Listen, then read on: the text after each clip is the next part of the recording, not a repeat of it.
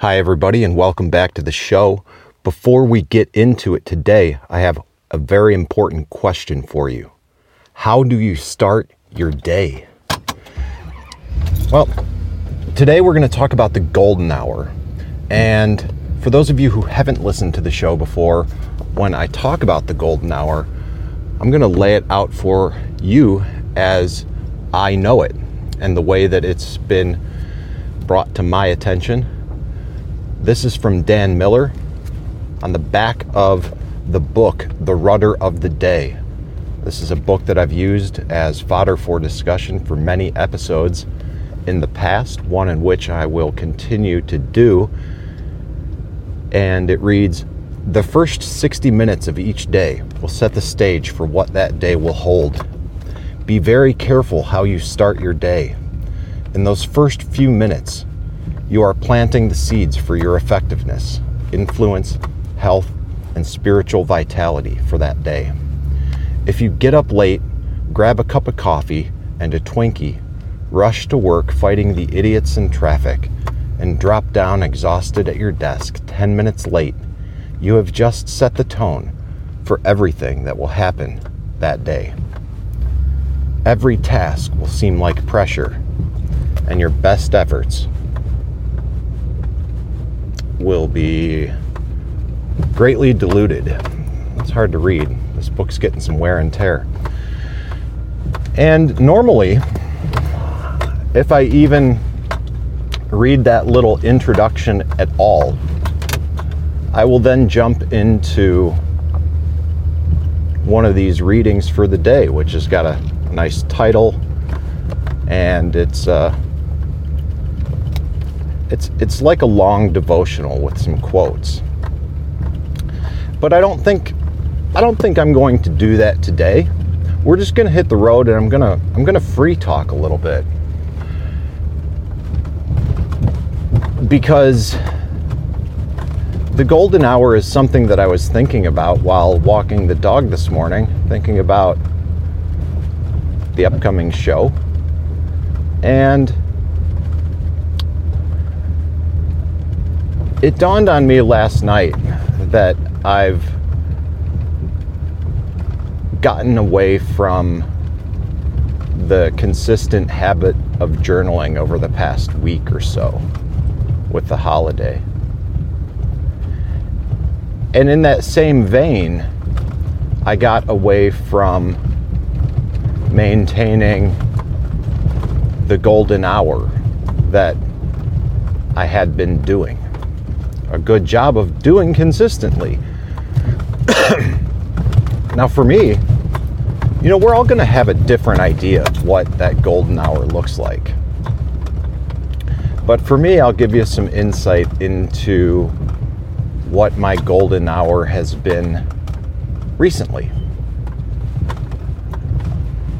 Immediately upon waking, I would drink water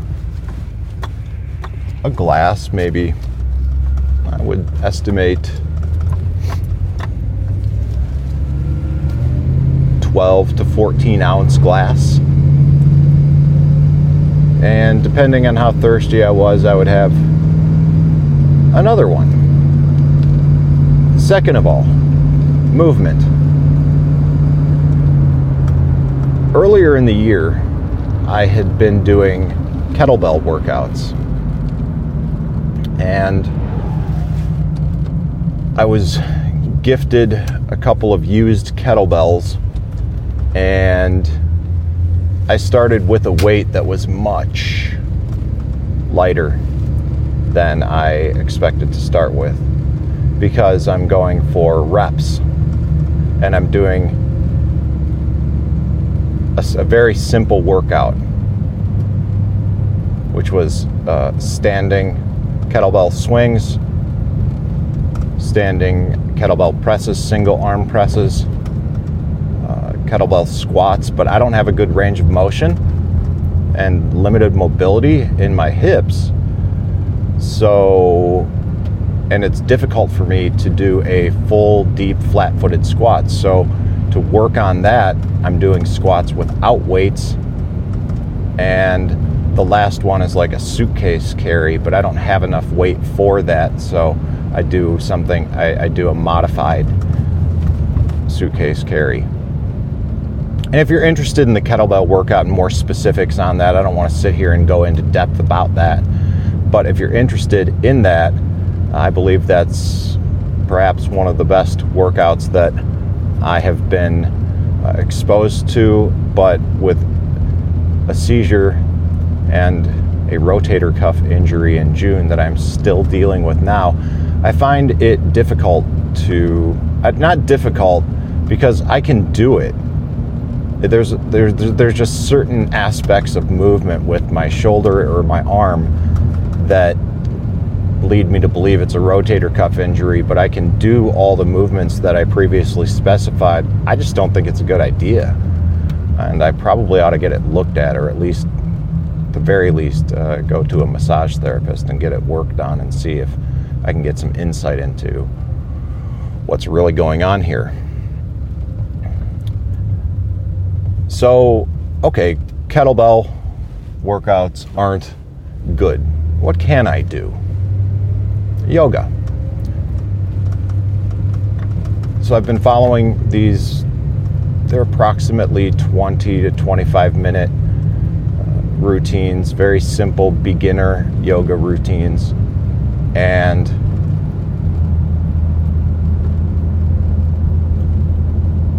it's I'm not sweating. I'm not. It's not a. It's not a real workout per se, but after sleeping, it gets the blood flowing. It it gets you moving. Gets me moving. And then at that point, I will, or had been, uh, make a cup of tea no, I, I'm sorry. After whatever movement I was doing, I was taking a cold shower with, and I began playing the strangest secret in the world. Oftentimes during the kettlebell workout, not during the yoga, but I would start playing the strangest secret in the world by Earl Nightingale on YouTube on the TV and have that playing in the background during my cold shower. And then I would get dressed and take the dog out. And think about the show. And then also think about uh, you know spend some time journaling and even recently i've been assembling some notes and talking points and trying to incorporate that into the morning routine as well. Now, the end result for me is that is more than the first 60 minutes of my day when all is said and done. But three things I believe are paramount when waking up hydration, movement, and reading or writing. All of this can be done in 60 minutes. It doesn't have to be overwhelming. And I assure you that if you engage in a golden hour each and every day, your life will change in ways that you've never thought possible you will begin to dream dreams that never seemed like a reality. That's how remarkable and important the golden hour is. And that's why the question how do you start your day? That's why it's so important because it really does set the tone for your day. And like I said, I was doing that consistently. and doing so consistently requires a schedule change. It's not, you know, taking an hour out of your day when there's 24 of them to begin with, leaving you 23. It requires some sacrifice in other areas of your life. And the question really becomes how important is it to you, really?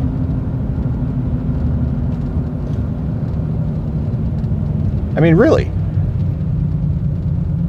I think that if we were to openly communicate, you know, if if we were asked about the changes that we were making in our lives to accommodate the golden hour and those three things hydration, movement, and reading or writing. All of this is done before coffee, or in my case, tea, because I'm not really drinking coffee.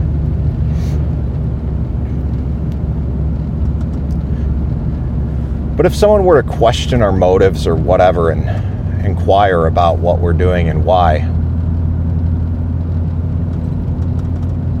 this is a practice that must be respected. And the reason that this is on my mind is when the holiday rolled around,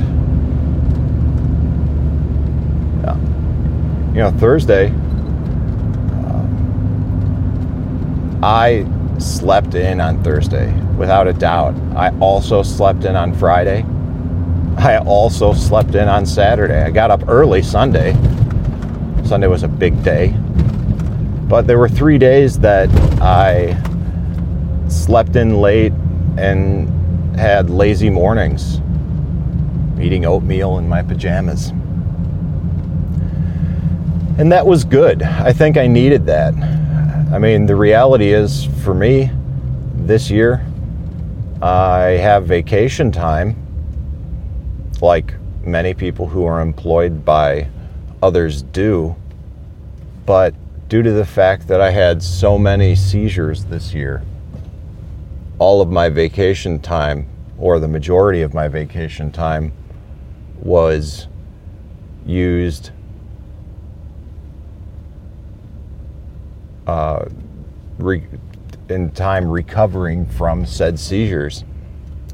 So I, I, I didn't really have the opportunity to. I didn't really have the opportunity to take a vacation proper, you know, and just relax.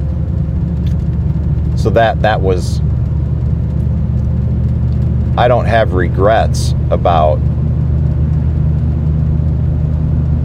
my my my break from my normal routine for the long weekend. And that that that actually extends into yesterday and even today because Sunday night was a late night and I ended up getting home very excited about the music that I'd played earlier and played little more until past 11 o'clock. I went out with an old friend last night for dinner, and who was in town visiting for the holidays, and uh, didn't did the same thing. Got home, started fiddling around a bit, and uh, realized, cripes, I, I gotta get to bed. It's getting late. So, in order to maximize the amount of sleep I'm getting and also capitalizing on the fact that there's snow on the ground and business is slow and I can push the the time at which I arrive to work, you know, to 7:45. And I can normally do that, but it's a lot easier to do and a little less noticeable in the winter time. So, like I said,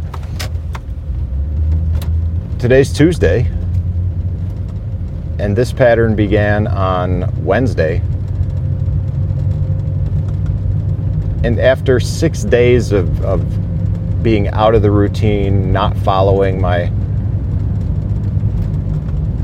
my typical golden hour, I can feel it. It's it's a, it's a noticeable it's a noticeable change and it's it's not terrible. But after spending the last couple of months making a concerted effort towards improving my health and well being based on the four pillars of health as I've come to understand them nutrition, sleep, stress, and movement, with the emphasis being on nutrition and sleep. I've made a concerted effort to improve the quality of food that I'm eating, the manner in which I'm eating it and preparing it. And I've also made a concerted effort to improve the quality and quantity of my sleep.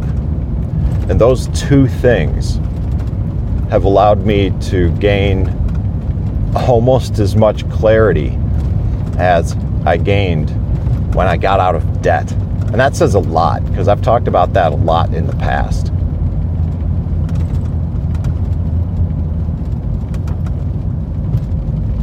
And that clarity,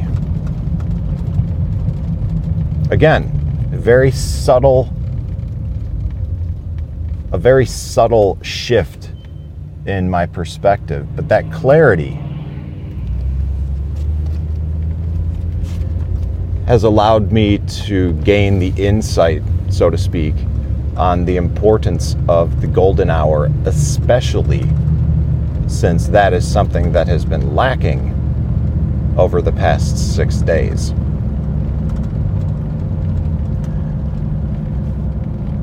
And that, my friends, is a good place to begin the conclusion of today's episode. What I failed to mention in the beginning of the show was that this is episode number 236 of the All Around Growth Podcast, a show that provides insight and tools to building the life and homestead of your dreams. And oftentimes I find myself thinking, this isn't a homestead podcast because I listen to some other homestead, uh, more homestead centric podcasts. And the tagline for the show is building the life and homestead of your dreams. So sometimes I find myself thinking, am I misleading people with how I talk about what I'm doing? I don't know. I can't answer that. That's that's for you to decide and should you decide that I am, you won't be a member of the audience. But if you decide that I'm not, I'm simply sharing my story because I truly believe that in order to build or connect with those who can help you build or create a homestead of your dreams, it first requires living a life of your dreams. It, it's, it's one before the other, and there's a whole lot of life to get ironed out before we can engage in the world of homesteading. So, but as we do have some free time, I will be getting back into some of the homesteading topics. And one of the ones specifically is how to build a commercial kitchen. And that was going to be a, well, it is a series that I started and then it was one that we just stopped. And the last episode on the commercial kitchen was in April or May of 2021. April or May of last year. So um, stay tuned for that. That is that is likely going to be the first topic when we get back into some more homesteading type topics. But they're really quite honestly, guys, there's not going to be a lot of homestead centric stuff coming up because uh, while that's a part of my life, that's not the whole that's not everything that's going on and, and there are still some things in all these other aspects of life that I need to work through before I can work on the homestead. And those seven aspects of life, real quick financial, physical, personal development, family, spiritual, social, and career. All right. We've talked about that in the 2022 goal setting series, covering the workbook that I just did. And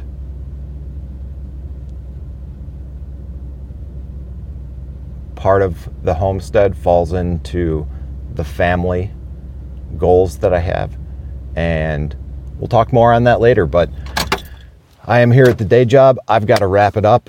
I would encourage you to check out show notes for links to some of what was discussed today, links to all past episodes, and also links to share on social media. And if you like what you hear, I would encourage you to do so and also check out the Telegram chat.